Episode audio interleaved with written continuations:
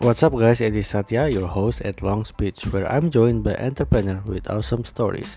In this episode, we got Norman Sasono. He will talk about his journey at Microsoft, starting Bizzy and joining Dana, how he recruits and develop engineers, and why his favorite hero is Star-Lord. I hope you guys enjoy.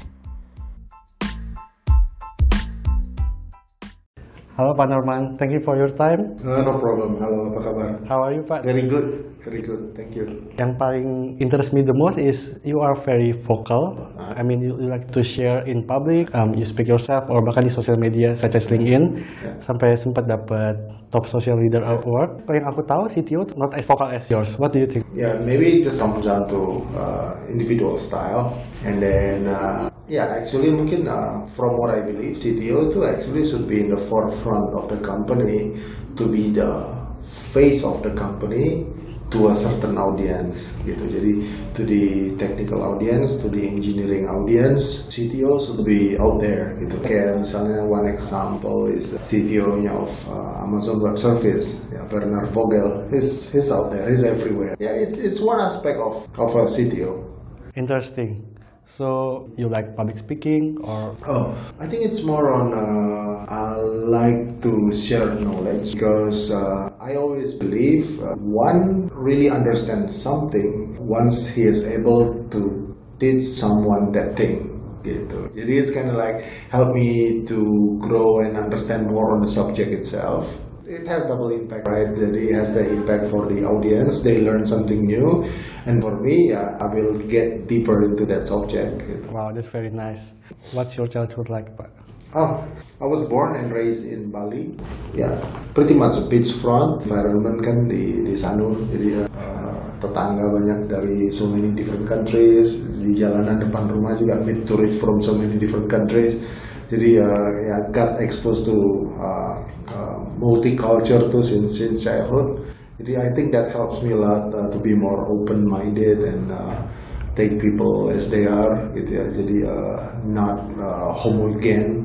And um, yeah until I graduate from high school juga di Bali baru uh, I went to universities and studies uh, mulai di luar Bali jadi I study pertama di S1 di ITS di Surabaya I took uh, physics engineering physics gitu Kapan at the point of your childhood that you touch technology? Because I imagine in Bali mungkin it's kind of bit hard Yeah. to So uh, actually, I came from a family with strong military background. Grandfathers uh, served uh, in the in the army, um, and then uh, my uncles, all my uncles, itu uh, from my father, four of them or not, uh, yeah. Um, they are all served. So it's a very high influence that only my dad maybe is a bit rebel. He didn't join. Uh, so uh, there is a strong influence. So actually,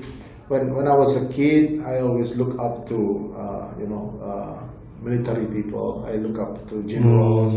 I read biography of uh, of uh, top generals. You know, like MacArthur, Eisenhower, and Matiani, Zawedi, all these guys. I, I really look up to military uh, folks until uh, yeah, I got introduced to computers, and that all changed my my perspective, and I found joy in in in, in computers. Uh, I remember one of the ini influential uh, point is when uh, waktu itu ada majalah High. They have an article about Silicon Valley. Jadi when I was in junior high, kalau nggak salah, it's about in the late 80s lah. And then uh, yeah, I read more about Silicon Valley, about Bill Gates, about Steve Jobs. Terus uh, my orientation kind of like uh, shifted towards those. just like that. Yeah, yeah. Because uh, the stories are really inspiring gitu kan. Jadi baca about Bill Gates, about Steve Jobs, about uh, uh, William Shockley, Robert Noyce from Intel, about HP. Jadi all the Silicon Valley uh, thing is just like yeah, really opened my eyes that wow, this this this is interesting. And yeah, I got exposed into computers when I was in high school. Uh, I learned programming languages. I really enjoyed that. Yeah, but then I, I always love uh, stuff like math since since school days. So yeah, I mean that's why you took Yeah. physics at Nah, terus pas tahun 2008 you finally started working at Microsoft. Yeah. Like how did that happen? Yeah, so before Microsoft, uh, I already worked as software engineers. Uh, I did uh, core banking system in one company, uh, regional company, and I joined a local company. It's a small software house gitu. I joined as a uh, as a dev, then become a dev lead, uh, an architect, principal engineer, and I end up uh, become the CTO of that uh, software house. Jadi we were mungkin started with 10 people in that company and then when I left we were like 90 plus engineers uh, under me uh, when I was CTO in that company and uh, yeah what happened was uh, I I remember I applied to to Microsoft I got the job as SDE in in Corp I think it was in Bing uh, Bing the search engine. Yes. Oh. And then uh, I had an issue with H1B visa.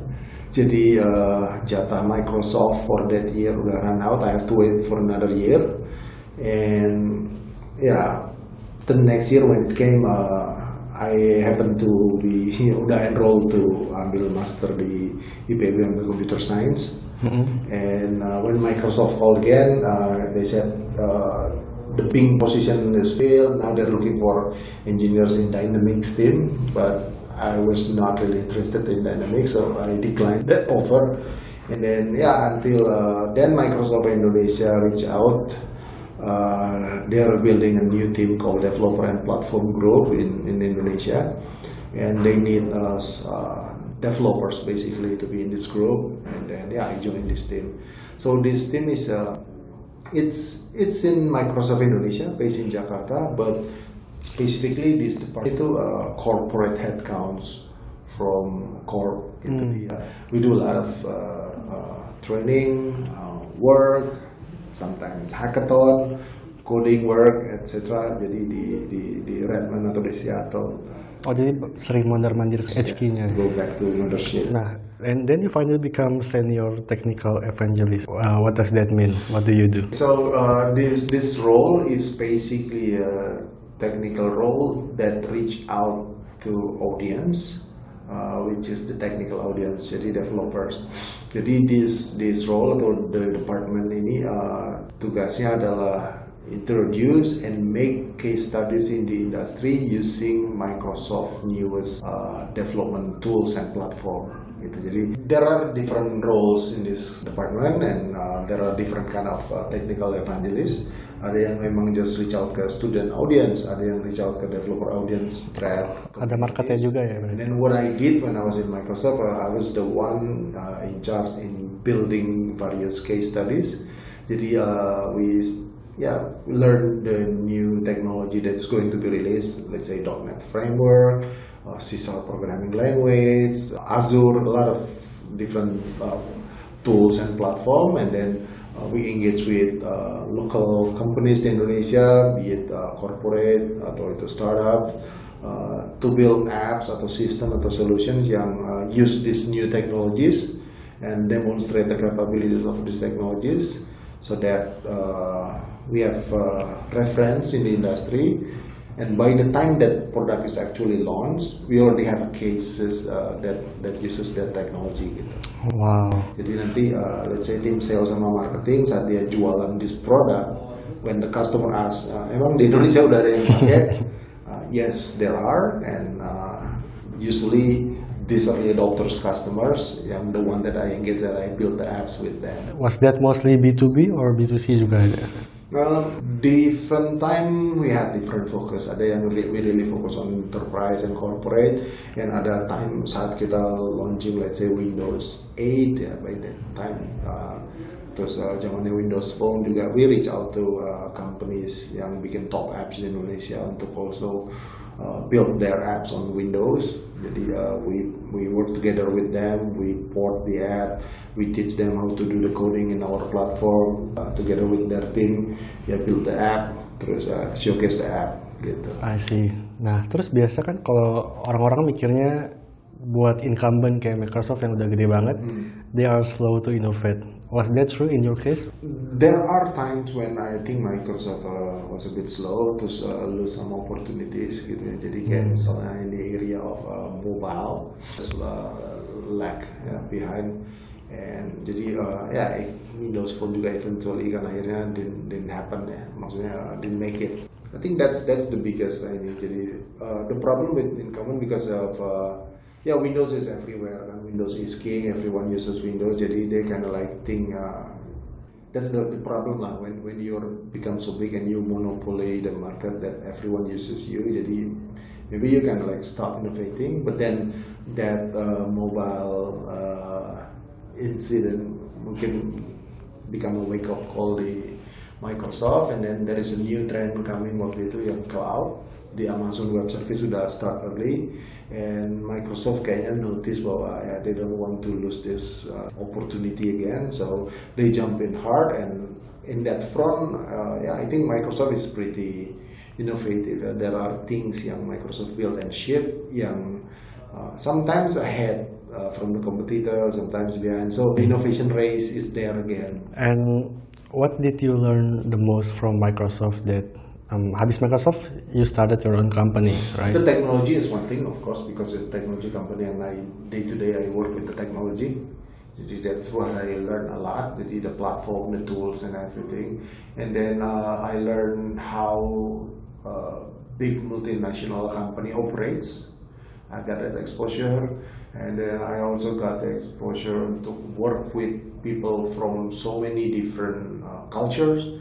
Jadi I had boss yang dari India, I had uh, peers yang dari uh, let's say Singapore, I had peers yang dari Ukraina, uh, Australia. Jadi uh, it's a very international exposure. Jadi uh, learn a lot of things around that, and yeah, that's, that's pretty much it. And uh, I got lucky uh, because uh, during my time in Microsoft, also since I work with a lot of companies, I got so many connections. The CIO, the VP IT, IT manager of so many different companies, also to uh, startup founders, to VCs, incubators. Because I engage a lot with with the incubators, with the startups, with the VCs.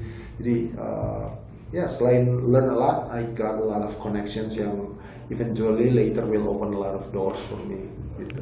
Nah, terus then you founded LoyaltiExpress. So you've been working on it when masih di Microsoft.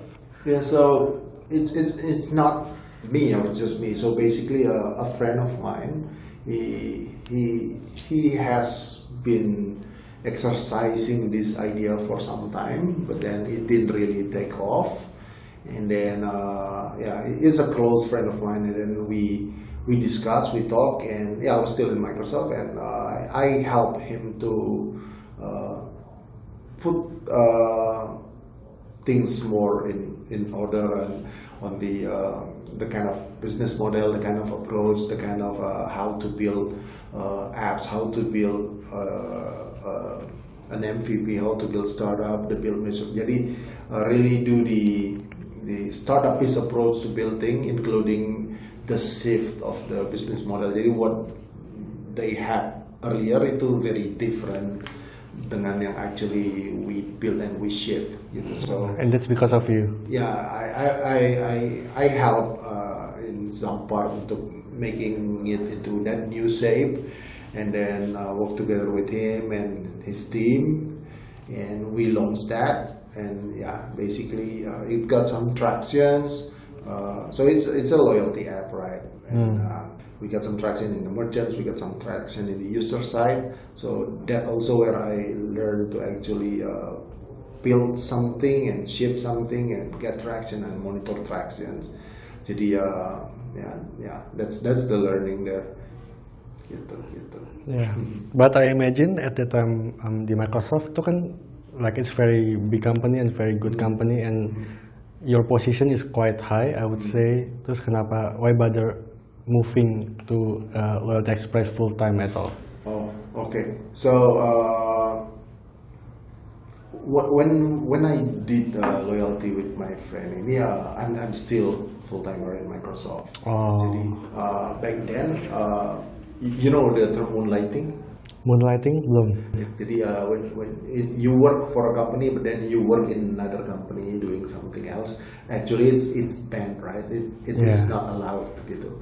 Uh, but uh, in Microsoft back then waktu itu kita lagi mau push kita punya cloud computing, I think uh, Azure that time, and Microsoft was okay if we are working on projects as long as it is using Azure. Oh, And then, uh, yeah, so that LoyaltiExpress we built from the ground up using Microsoft Stack. Jadi kita deploy di Azure, kita pakai um, .NET, SQL Server, jadi all Microsoft Stack. Jadi uh, ya we we really try to demonstrate the capabilities of the, the platform and at the same time really build an app, a system, and a business juga gitu. I see. So have you ever akhirnya full time loyalty?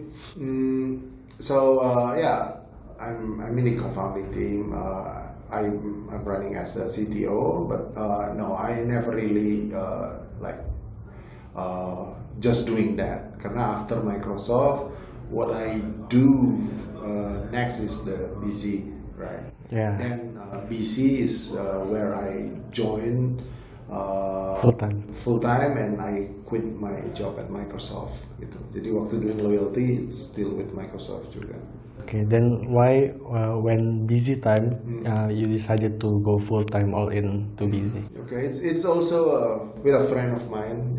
Uh, is is is the founder, um, and I, I I'm in the co-founding team, and uh, yeah, it's also uh, an old friend of mine. We we actually get connected through something not related to technology or business. Jadi we are basically gym buddies.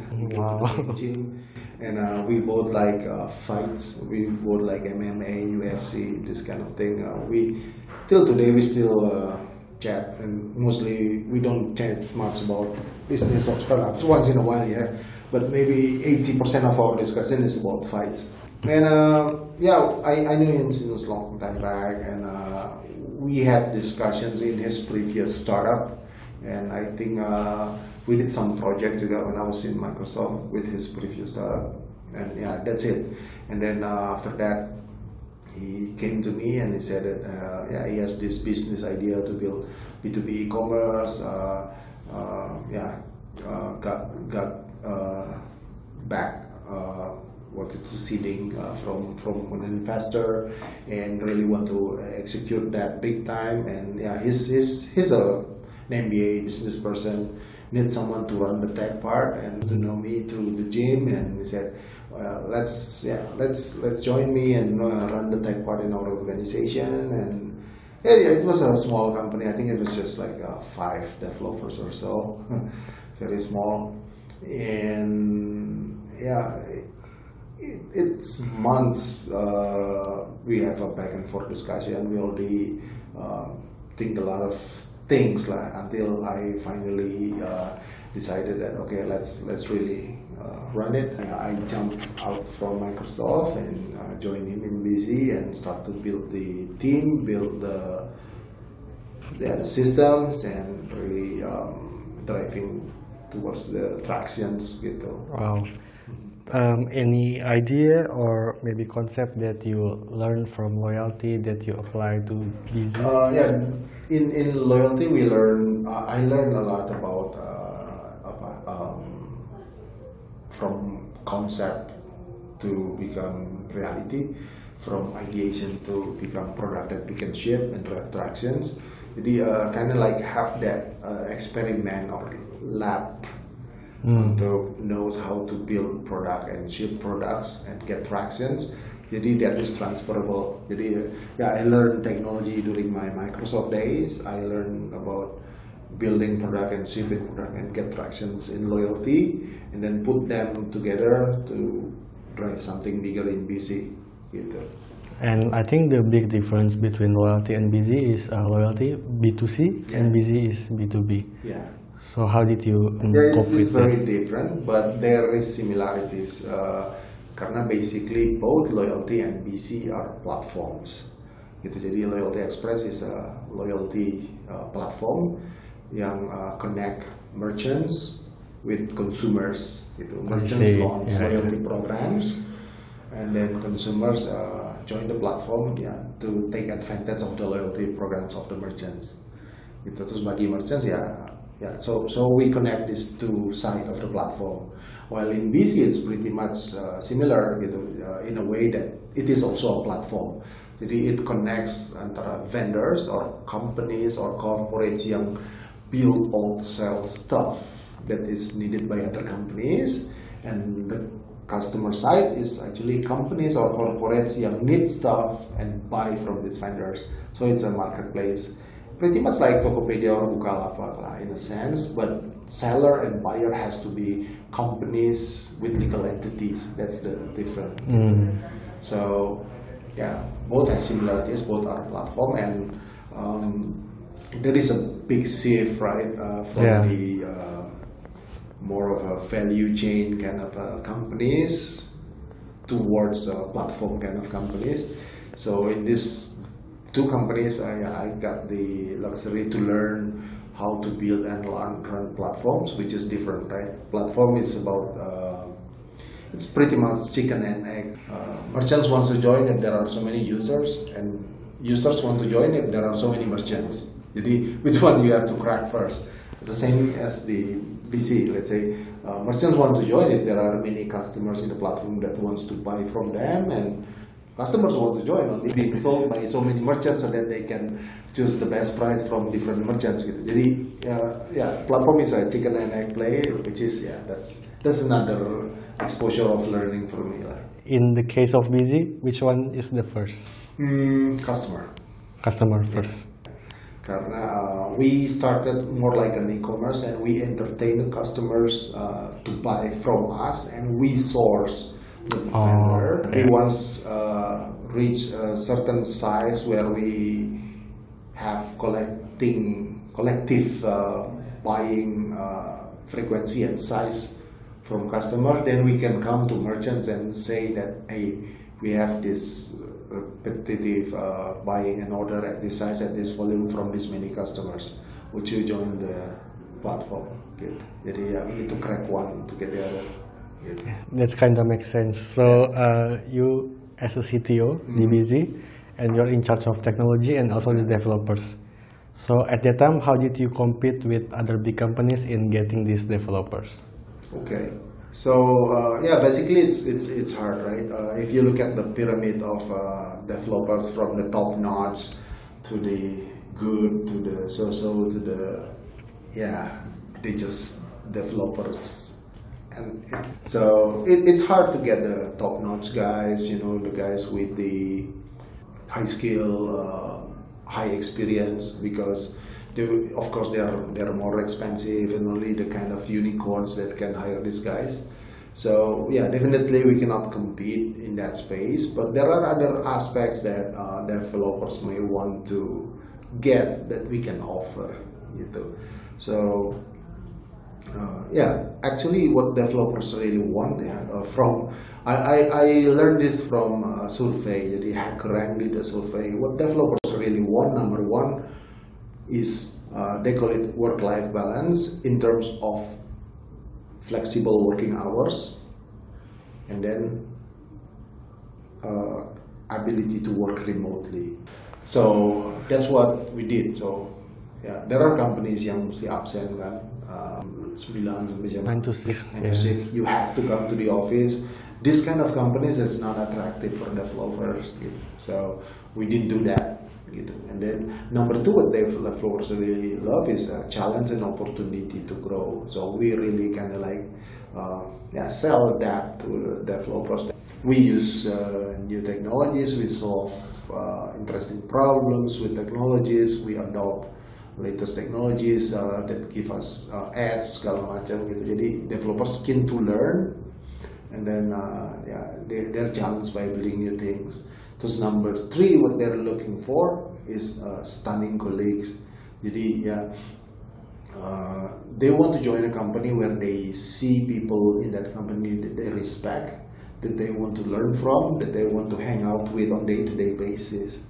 So we yeah we we try to manage people with this kind of profile to attract more developers to join.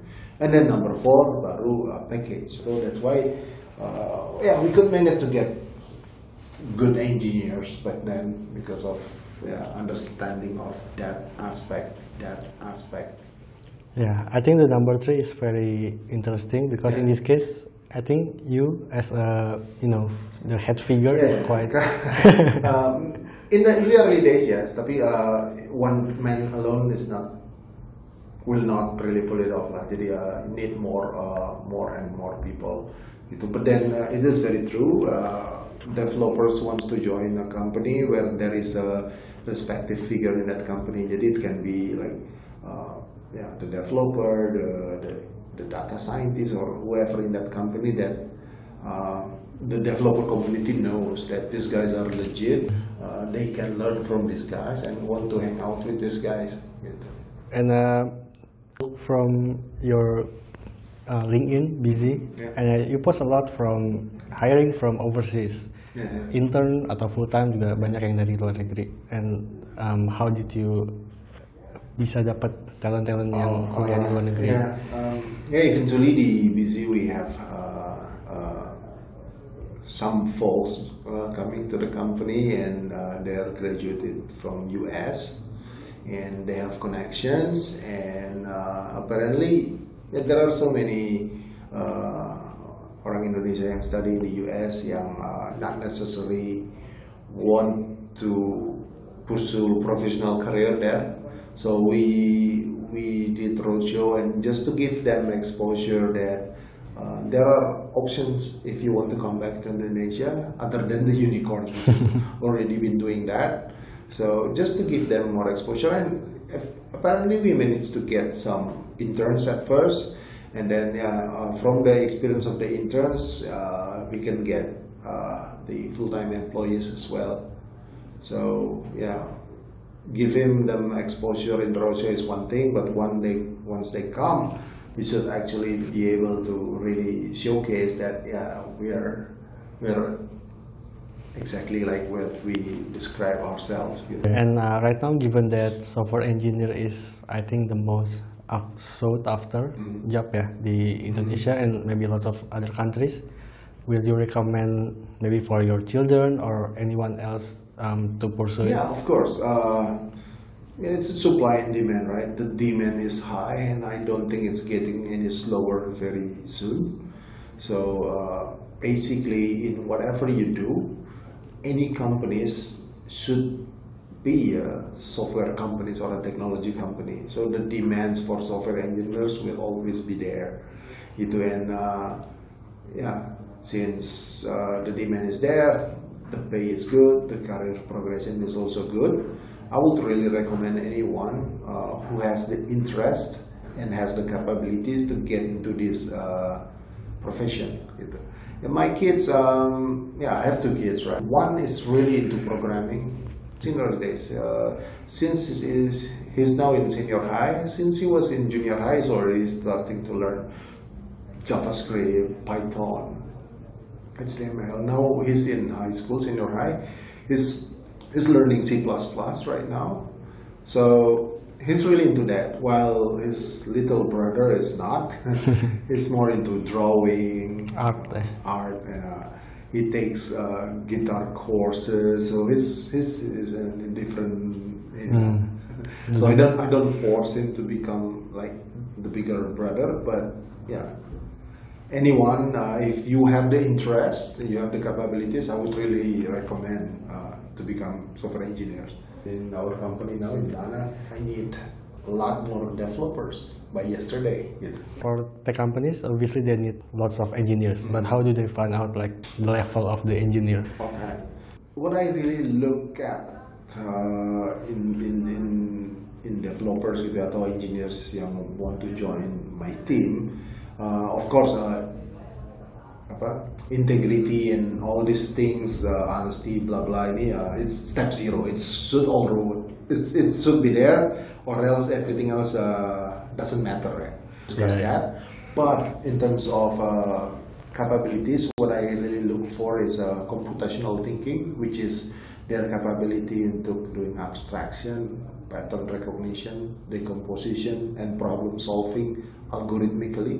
Jadi uh, the logic and algorithm is, is paramount. It's, it's the most important thing. If it's not there, everything is uh, useless. Lah. After that, with the basic uh, smart, smart of logic and algorithmic thinking, then the capability to learn new things fast. Karena uh, technology come and goes, right? Learning today, maybe next year or a couple of years, sudah irrelevant. There is a new one, and you have to relearn again. So that is the most important skill. Then baru the skill itself, whether you know uh, Node.js, you know AWS, you know Java, you know this, you know that, that comes later, gitu. Jadi in in that order. Then how do you recommend for you know software engineers that just starting to finally Another thing also, of course, uh, selain the technical skill and the the, the steps itu tadi, uh, I really look for people with the drive yang yang has the fire in the belly, uh, take initiatives uh, and drive. Jadi bukan cuma yang pasif terima spec and then coding it, but someone. How did you find about that pas lagi interview? Uh, instinct. Just uh, yeah, when we discuss things, uh, when we are dis- have a discussion with someone, yeah, we kind of like can gauge that. Yeah, yeah, maybe there are other psychological tools that can do that, but yeah. so, uh, what do you recommend for software engineer to uh, finally become CTO? Uh, because I think kalau CTO mungkin udah lebih ke manage ya, not you know doing the coding themselves. Mm, Is that true? Okay. Uh, there are different career progression uh, for for software engineers. In a tech company, they usually have two ladders, gitu ya, two two career progressions yang separated. Jadi one in people management, and the other one is uh, to go deeply, still as an individual contributor, tapi just getting deeper and more capable in terms of your technical skills. Gitu. Oh, nah, okay. Kalau di, di di people management kan it's more like a pyramid gitu ya you join as a software engineer and then you become a, a dev lead but then number of dev lead pasti lebih sedikit and after dev lead maybe you become engineering manager and then you become engine uh, VP of engineering maybe gitu ya and then maybe you can become a CTO gitu in individual contributor track it's it's also uh, possible. Jadi you can grow your career to become let's say you join as a software engineer and then you become senior software engineer and then you can become principal software engineer distinguished engineer or you can move to track of uh, architecture. You can become an architect senior architect principal architect. Jadi you can go into that route. And eventually from this individual contributor route you can also become a CTO gitu. Jadi uh, it can be come from both sides. And different companies may different may has different needs of uh, CTO profile. Gitu. Mungkin ada yang really needs uh, from uh, stronger people management side. Ada yang mungkin needs more stronger on the deep particular technology side gitu. Jadi uh, depend. Jadi in this kind of companies biasanya there is a VP engineering yang more run on on the people side and management side and the CTO nya really focus on thinking about the next big thing in terms of technology uh, advancement that this company will do. Uh, but usually it's it's only happen in a very technology driven company, you know, like the kind of Microsoft, uh, Amazon, this kind of company. But in most companies or in just product driven companies where uh, you pretty much use technologies that are not really breakthrough or new. Basically, it's a known technology that you you put in such a way to solve a particular problem yang yang not necessarily technology uh, mungkin the CTO role more kind of like a VP engineering plus jadi uh, you look after the whole technology and engineering operation in that company jadi the management aspect is much more there gitu. and yeah. from your side uh, which do you lean the most the um, people or the tech itself what I really enjoy more is uh, individual contributor because uh, it's it's kind of like having fun. You you just deal with technologies. You get so deep. You you get so um, you become an expert in a particular field. that that is uh, more interesting and and easier. On the other end, if you run the people management route, the dev lead, engineering manager, VP engineering, maybe 50 to 60 percent or more of your time actually has to deal with people issues, and usually it's harder to deal with. Gitu. Dan these two route is different. Jadi memang ada people yang profilnya he just cannot become a leader because either he's not interested at all or he's just not capable of doing that gitu. Karena leadership, people management, organizing skills is a certain skill set yang need interest and training and experience yang people untuk get into that area. Most uh, software engineers, I think they're not really drawn into those kind of uh, skill set. They're really enjoying themselves in this Introvert. Maybe, maybe, yeah. And yeah, Wow. Okay. Now finally you are at Dana, Yeah. also as CTO. What interests you in moving to Dana? Yeah, so what happened was, uh, I think, yeah, it was about time. Uh, I, I- I'm doing something else for whatever reason. And actually, uh, after I stepped off from day-to-day operation in Bizzy, I took a sabbatical. I took three to four months uh, vacation, doing nothing, just enjoying Bali, Singapore, Bali, a lot of Bali, and uh, Hometown. yeah, and just just relaxing with, with the family. And then at that time also both of my kids uh, have to do the ujian nasional, right? Satu mau masuk SMA, satu mau masuk SMP. So uh, I spent yeah the last couple of months of their uh, final months in this school, yeah. Help them to prepare for the exams. Uh, I teach them math, physics, things that I really love as well, and just really enjoying my time. And then, yeah, of course, eventually you cannot just do vacation. I, talked to many people, many entities, and ones that really um, interested me and really have a click is uh, with Dana because of uh, several reasons. One is, uh, yeah, of course, the vision and the mission of the company, uh, which is aligned uh, to me, and also the industry itself, fintech and payment, uh, it's infrastructure level, which is, I mean, digital economy. The jewel of the crown is e-commerce, right? E-commerce, uh, yeah, I did e-commerce in Bizzy, and e-commerce really depends on two pillars logistics and payment so uh, i got some exposure in logistics as well during the Bizzy days but i never really got uh, exposure on payment so one of the reasons is i want to learn understand more about payment technologies so that yeah i've learned e-commerce i've learned logistics now i've learned payment so kind of like i've seen a lot of things lah that's that's goal kan untuk learning and also the fellow C level in, in Dana, uh, when I talk to them, I like them because that that's very important because uh, when I discuss with so many people, uh, I really look for uh, uh, whether I'm going to be happy and enjoying myself, spend 10 to 12 hours a day with these people, with these guys. If yes, then I will join. If not, then why why bother? It, it does not mean yang the other entities I talk to uh, is is, is uh, not some ones that I will enjoy spend time with. It's just uh, yeah, I feel a very good vibe and positive uh, aura from this fellow sea level in, in, in Dana and yeah, so so Dana it is and yeah. Interesting. So the first time I heard about Dana actually when I tried to pay using Samsung Pay. Hmm. Terus keluarkan Dana. And pertama aku pikir tuh Dana was part of Samsung or something. Oh ternyata itu entity sendiri. yeah. So how did that um, partnership with Samsung Yeah, happen? it's, it's a brand Samsung Pay, and they have to uh, work with local uh, payment platform, and yeah, Dana is one of the platform that they engage with. Gitu. Jadi uh, Samsung Pay can do payment using Dana.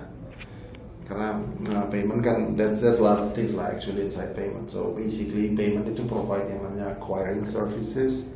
Jadi we help merchants to get the payment from the user, and the money can be from the balance of uh, that user in Dana. It can also be from any of the cards yang issued by the bank. So we basically yeah help both sides right as a platform. Again, Dana is also a platform that connects a consumer that wants to pay stuff and merchants that sell stuff and want to get the money. Yeah, we, we help the the consumer to do payments and we help merchants to acquire the money from the uh, consumer from their wallet in Dana or from their bank accounts or their credit card account. Jadi we help connecting the merchants to the the financial institution and the users. Yeah, I think that's actually the biggest difference ya. Nah, Dana sama yang lain eh, bisa connect langsung ke Oh yeah, yeah. account. So the other players right now at the moment, uh, you need to top up to the balance and do payments with the balance. Uh, but Dana, you can uh, bind your credit card, you can bind your debit card, so that it connected directly to your accounts. And when you do payments, you can do payments uh, deducting from your balance or from your credit card or your debit account. And another difference is that uh, the other players right now they have only one mode uh, for the offline transaction entity, which is their app scan the merchant's QR. True. Yeah, Dana can do that, but Dana also has the uh, yeah, customer presented mode, which is the user show the QR to present the QR and scanned by the merchant. Jadi there are two different approach, different kind of experience, different kind of um, yeah. Uh, it's just preference, right? Yeah. So why do you think people prefer to connect it to the bank account instead of topping up on their account? Uh, it's it's more convenient actually. Uh, so if you look at it, uh, Dana is e-wallet. It's it's basically it's a wallet, right? True. So if you look at your wallet, you take it from your pants and you put your wallet on the table and you look at the wallet. What's inside your wallet? You have money, cash, and you have cards, right? So Dana as e-wallet is also the same. The money is your balance, and the cards is your Oh, cards inside. wow. wallet. You know, it's basically wallet, right? Basically wallet, And then yeah. when you want to do payment with your physical wallet, yeah, you can take out the cash to pay with cash. You can oh. also take out your card to pay with your card. In digital, it's the same. You can pay with cash, which is your balance, or you can pay with card, which is card that is binded, apa yang udah dibinding ke uh, sini. Wow. Yeah, that's, that's it. And there is also regulations, right? And non KYC user can only have maximum 2 million in the balance. If your KYC maximum 10 million. gitu. And uh, with that limit, maybe you want to pay stuff with uh, smaller ticket size kan. Yes. But if you want to buy ya yang more expensive atau bigger ticket size ya maybe you want to deduct directly from your credit card or your debit card gitu. And it's also convenient, right? You don't have to do top up, top up, top up. You just scan it. Basically, it's the same. When you uh, do shopping, you pay with your credit card. You give your credit card to the cashier. Cashier swipe your credit card, and you enter the PIN or you sign. Right? It's the same. Now you don't have to hand over your card. You just scan it uh, using technology, but it goes to your account anyway. Yeah, I never think of it that way. Pantesan motonya ganti dompet. It's Because it's because a wallet. literally okay. Makes sense, makes sense. How did Dana attempt to gain the market share from other competitors? So, by being not the first player, uh, it has pros and cons. Yeah, we we tend to focus on the pros. That uh, there are learnings from the earlier entry. Yeah. we can learn from the good and the bad. Jadi uh, uh, termasuk juga untuk educating the market to do transactional uh, with, with with digital transaction with digital gitu. So uh, we can just like piggyback uh, from that gitu kan. Jadi user yang udah get familiar with with digital payments, we just give them options that hey uh, there is a a better uh, technology, better approach, more convenient, more user friendly that you can use. So it's easier to switch. And actually, right now at the moment, I think um, all the players right now we're not. Yeah, we are competing, but we are also in a competition, right? Because uh, the biggest competitor that we fight together now is cash. Oh. So it's not necessarily the other player. Karena ya 260 million Indonesian, 170 million connected to the internet. Combine all the players, maybe the active user is still far from there. So we're kind of like work together educating the market to do it digitally, and then yeah we showcase that we have better technology, we have a better user experience. That will be easier rather than if we're just alone, right? And cash, yeah, cash is problematic, right? There are I don't know, maybe almost 5 billion a year the government has to spend just to operate cash in the country. That is one. And then uh, in, in, in cash, sometimes you cannot monitor or track your spending. But with digital, everything is recorded, transparent. So there are a lot of advantages uh, using uh, non-cash. It is, uh, yeah. Yeah. And in your opinion, what's the next step of e-wallet? Mm, okay, uh, e-wallet, people use it to do payments for online in e-commerce or buying uh, digital uh, stuff like uh, pulsa, token listrik, uh, voucher di Steam game, and termasuk juga di offline. I think uh, payment will always be there, will stay be there, but uh, maybe what's next is uh, there can be many different things. Like for example, stuff like standardization uh, that Bank Indonesia is doing right now with QRIS, QR Indonesia standard. Jadi uh, all the players uh, right now they have their own standard of QR, right? Uh, you cannot, let's say Dana dipakai scan untuk merchant lain punya apa uh, wallet lain punya merchant nggak bisa, dan uh, wallet lain punya app nggak bisa scan merchantnya Dana gitu. So Bank Indonesia launched QRIS ini so that everyone uses the same standard of QR, so everyone can scan everyone. Oh, so that's Yes. the next step. So by January 2020, uh, let's say with GoPay you can scan OVO merchant, with Dana app you can scan uh, GoPay merchants, and then um, LinkAja maybe will have the capabilities untuk uh, show QR di user dan bisa di scan oleh Dana punya box, Dana punya merchant. So that will happen. And yeah, since it's kind of like an equalizer for everyone, for sure there will be more interesting innovations out of these companies uh, next couple of quarters. So actually, the government also supports uh, uh, cashless society. Yeah. Yeah, uh, because uh, it will help also the unbankable kan untuk uh, drive uh, financial inclusivity gitu karena uh, if you look at it tadi I mentioned numbers to 60 million Indonesian yang bankable maybe it's just less than 50 million and if we just rely to banks uh, to do that they've been around for some time and we've seen the growth. When they will reach 260 million Indonesian gitu. It may be too long. While yang actually udah connected to internet 170 million. So we can actually use this technology use the internet to reach for this 170 millions gitu dan uh, ya the government Bank Indonesia would really love that to happen gitu kan. Yeah, makes sense. And you yourself, do you think we will ever achieve true cashless society? Hmm, yeah, cashless I think pretty much a, a, I don't know hyper or a bombastic word, but uh, maybe it's not totally cashless, but maybe cashless transaction is the preferred way to go. I see.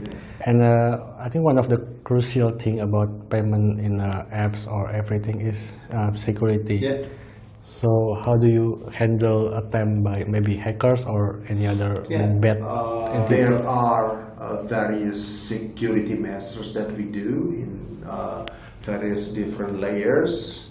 Different measure is prepared to counter different kind of threats.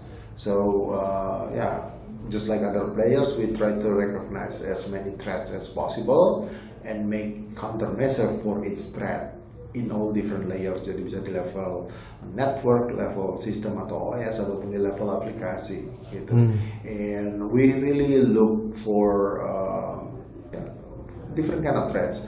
And then yang yang uh, there are several things yang we really focus on. For example, uh, risk like account takeover. Jadi someone steal others account, uh, account kita dipakai transaction but we're we're not doing transaction that's that's that's dangerous right?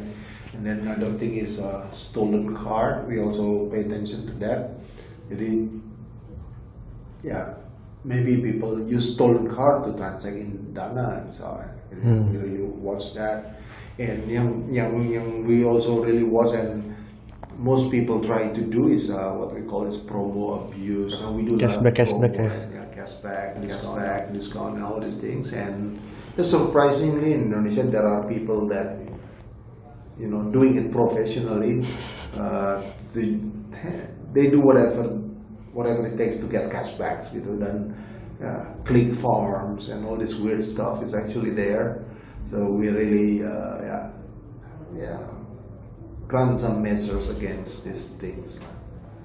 Terus uh, we really take security seriously and we really hardcore look into the so-called fund loss karena we want to ensure uh, in any transactions due to security reasons or whatever reasons there is no fund loss either fund loss di consumer, fund loss di merchants, di bank atau di sisi dana sendiri. Jadi we really hardcore doing uh, fund check scripts and tally transaction by transaction uh, movement between accounts to accounts the asset flux Hmm.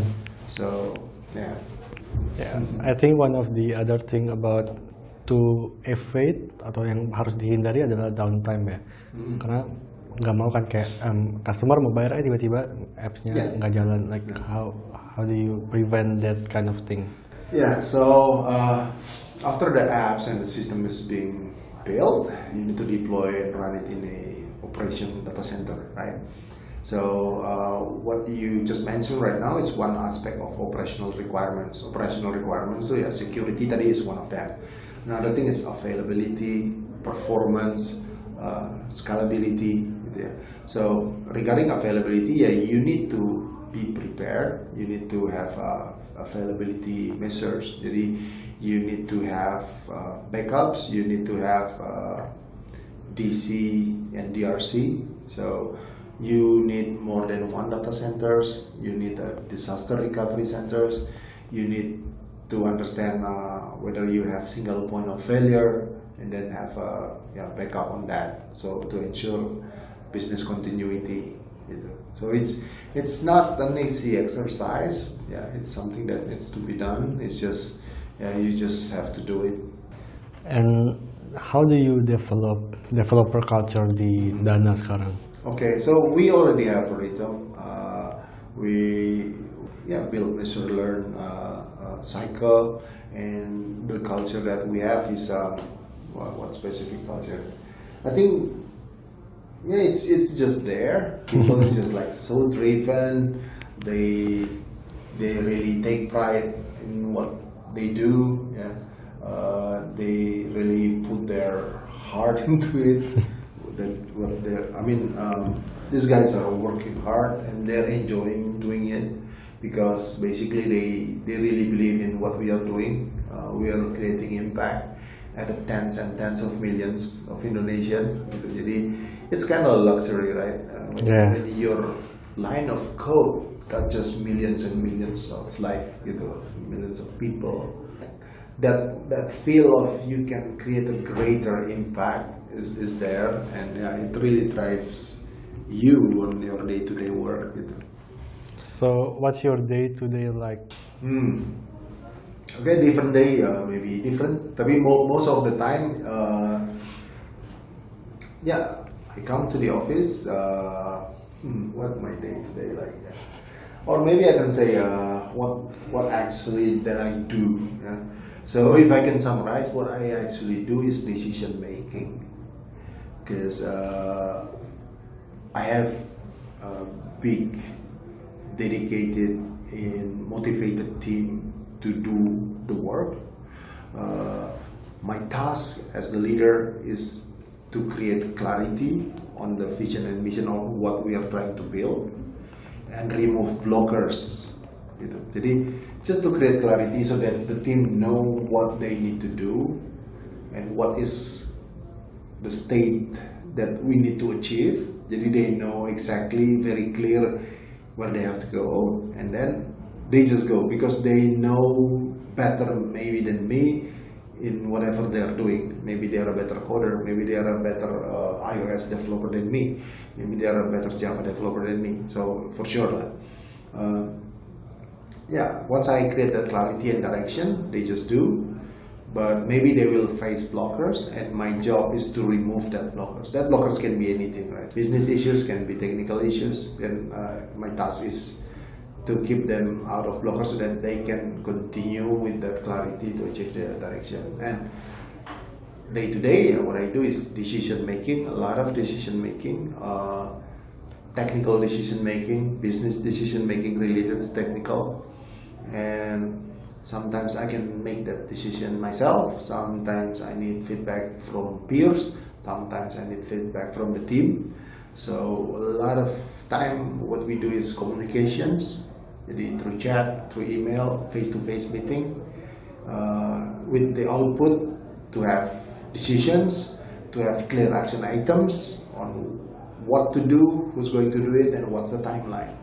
Jadi basically that, and yeah, define the the strategic things that we should focus on. So I I really look for what I call the 10x factor. Jadi from the technology side, what is the next 10x that we will build gitu. Jadi uh, maybe the business will deliver the X, but technology should be the multiplier that deliver the 10 times of X. Gitu. Wow. Gitu. So so that's what I really jadi uh, of course there is a business as usual which is building features after features, right? Sprints to sprint to sprints. There are this feature, that features to be built. It's always there. Business, uh, business as usual operations in data center, deployment to data center DevOps. The business as usual is there. Everyone knows what to do. So basically, particularly as a CTO, uh, other than create clarity on the BAU, give them directions, remove the blockers my next task is yeah to find what is the 10x from technology that I can deliver to the business. Wow, I really like that um, removing the blockers, 10x. And given that you make so many decisions, how do you prevent yourself from burning out? Oh, uh, it comes back to mentality. Ya. Jadi uh, karena most of the time work hard, pressure and everything is just mental. Itu terus uh, ya yeah, I'm I'm not perfect at it, but I'm still learning. Uh, but uh, I try to tell myself, tell my team that there will be hard times, right? And it's kind of like a storm. And when the storm comes or the storm hits you, there's nothing much you can do, right? So yeah, so be it. I mean, uh, I, I tell myself, I tell my team, uh, if there is pressure or hard times, you cannot calm down the storm but you can calm yourself down in the storm. Wow. It is more on how you can control yourself, have that mentality, yeah, tough mentality. Jadi you, you can just like endure and, and hit it gitu ya until the storm gone, and then yeah everything is fine gitu. But then yeah, I want to push even further that uh, the mentality is not stop there, but we have the courage not just to be chill or calm down in the storm, but have the the to become bold that you are confident to walk in into a storm. you're like you're charging in into a storm. Jadi, yeah, it's it's mental. Wow, that's very interesting mental model right there. And uh, you're also quite active physically, as you say, as you mentioned before, um, PUBG and uh, any other fitness. Um, when did you start to take you know better care of your physical health? So, uh, I have a, a, a bigger philosophy around that. It's not actually just about physical or health. Again, it comes back to mental model. yeah, I discussed about mental model uh, about the storm, right? Yeah. There is another aspect that uh, that one should have. Another mental model is uh, that I'm also try to push myself and my team is one sentence, very simple. It's called building better human. Building better human.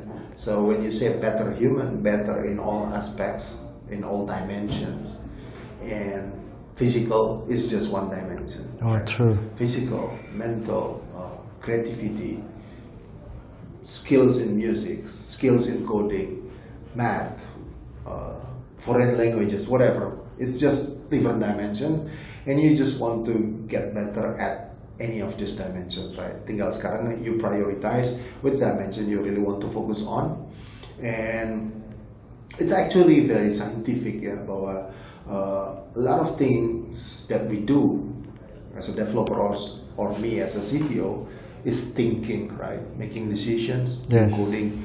You do a lot of coding, and to be able to pull that, to be able to think clearly, to be able to really maximize your brain output, you need to have a health physics, right? Yes. And yeah, you need to maintain your physics. You need to get enough sleep. You need to eat clean. You need to eat healthy. You need to do regular exercise. You know, So it's just basically things you must do to keep your body and your mind at the optimal state so that you can produce uh, results at the optimal state gitu. So basically it's just it. Then yeah, of course about building better human. Why why just stop being healthy when you can also be strong?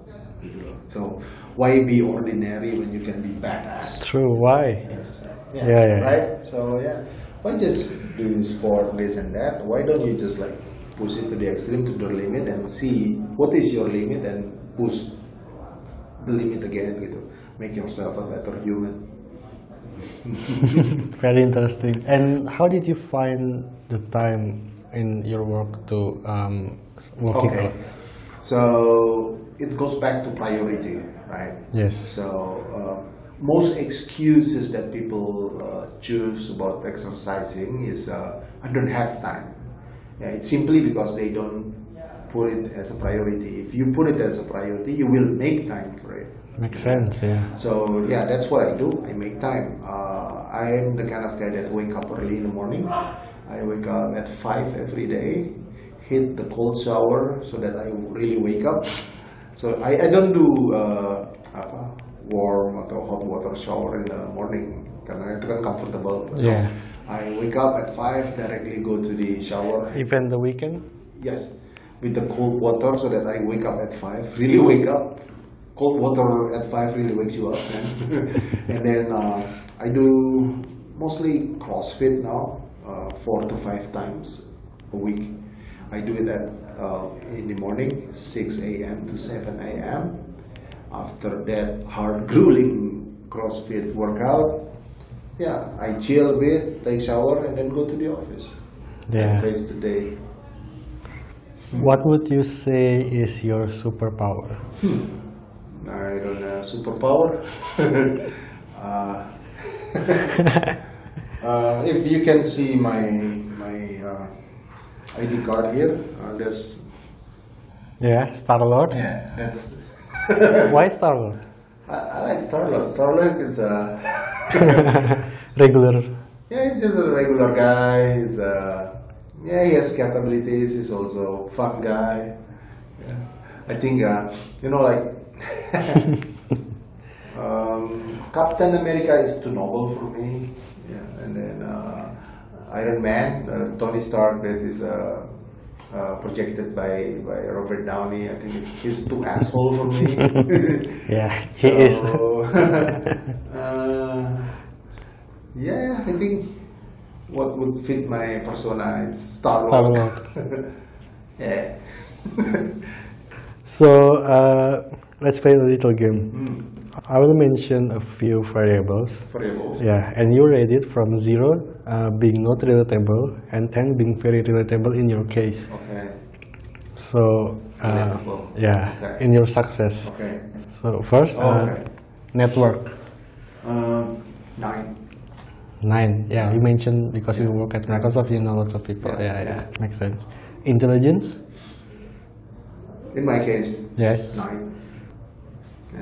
So you like to learn since you're Yeah, I mean, Kid. yeah. Uh, IQ is not everything, but if it's there, it's good. But then, yeah, you also need to exercise that. Back to that again. Uh, you do regular exercise to maintain your, your body healthy, but you need how far you do your mental and brain exercise, how often you do it. So you do it by learning more new stuff. So you need to keep it up. So that's very important, especially in a fast pace, new things coming up every now and then in technology space. Oh yeah. Yeah, you need you need to keep intelligence as, as uh, So how do you do that? How do you keep up with the pace of technology and everything? read a lot, uh, discuss a lot with peers, with friends, with your teams, joining technical communities, be active in there. Yeah. Okay. Uh, hard work. Hard work, 10. Ten. Yeah. Yeah. Why hard work? Karena gini, uh, today people say, uh, I, I often hear this saying, uh, you should work smart, not work hard. yeah. I agree with that. That is awesome because work smart is the 10x. Oh, you, you mentioned earlier. Yeah. But today everyone is smart. So in an environment when everyone is smart, how you can outsmart? Everyone can outsmart you gitu kan. But then one quality that people today don't really have, not yeah, the hard work gitu. Now imagine you are smart and you also hard do hard work, man. Yeah. True. Why stop at smart? Yeah, yeah. stop yeah. at smart. Karena people, yeah, they over glorified smart, but uh, they can like see uh, work hard is not important. It's because of they're lazy or they're just weak. Next, luck. Luck um, eight. You consider yourself lucky enough? Um, yes, yes, I'm lucky. uh, but then I begin to believe also things happen for a reason. Uh, so whatever whatever happened to you happened because of a reason, and it just goes back to you uh, how you are going to take the good thing or the positive things out of it. Gitu. Yeah. And uh, I'm, I'm, I'm one of a lucky person. you mentioned earlier that you like to read. Yeah. Do you have any book recommendation right now, or what do you read right now? Hmm, okay. Book recommendation, it relates to mental toughness, it relates to uh, hard work. I would recommend a book to everyone to read is Make Your Bed. Bed, as in bed where we sleep. Yeah, Make Your Okay. Bed. It's written by uh, the yeah. You just Google it. Make Your Bed. Yeah, it's Make Your Bed. uh, written by one of the leader of Navy SEALs. It's an admiral, by William H. Yeah. McRaven. William McRaven. Yeah, and it's a very good book. It will really, yeah. I mean, it, it's one of the recent book that I read that that that gives some enlightenment. Okay, make your bed. So I think I will check it out also. and uh, we have been talking for around an hour. Okay. Wow. Nggak berasa sih. And uh, I really learned a lot. Thank you, Pak Norman. Thank and you. before we close, do you have anything to promote from Dana and from yourself, maybe? Yeah, so uh, if you already download, install, and using Dana, continue to do so. If you haven't, give it a try, and uh, we would love to hear your feedback. Jadi, uh, if you have uh, feedback, if you have comment, if you have issues, you can route it to our customer service, or you can, uh, if it's good feedback, you can send it through the uh, the the App. the App Store or the Play Store so that we can look at it. And we really want to improve our systems, our platform, our apps because uh, one of our core value in Dana is uh, customer first. So we really want to serve the customer. We really want to give the best for the customer. So yeah. So how do people reach you if they want to ask question or just Oh, okay. Um, yeah, you can reach me in Twitter and Instagram. oh, you're active on Twitter? Uh, Yeah, I post once in a while. yeah, it's uh, N Sasono, N Sasono, same as your Instagram. same as my Instagram N Sasono. You can also reach me in LinkedIn. That's how I reach you. Yeah, yeah, that's uh, yeah, we can discuss there. Okay, I think. Okay, thank you very much, man. Thank you, Norman. Thank you for the time. I hope you guys enjoy listening to it as much as we talk about it. yeah, I hope it it it, it creates value. Yeah, that's what I hope also. It, it inspires more people. Yeah. Okay, that's it. Bye bye. Thank you. Bye.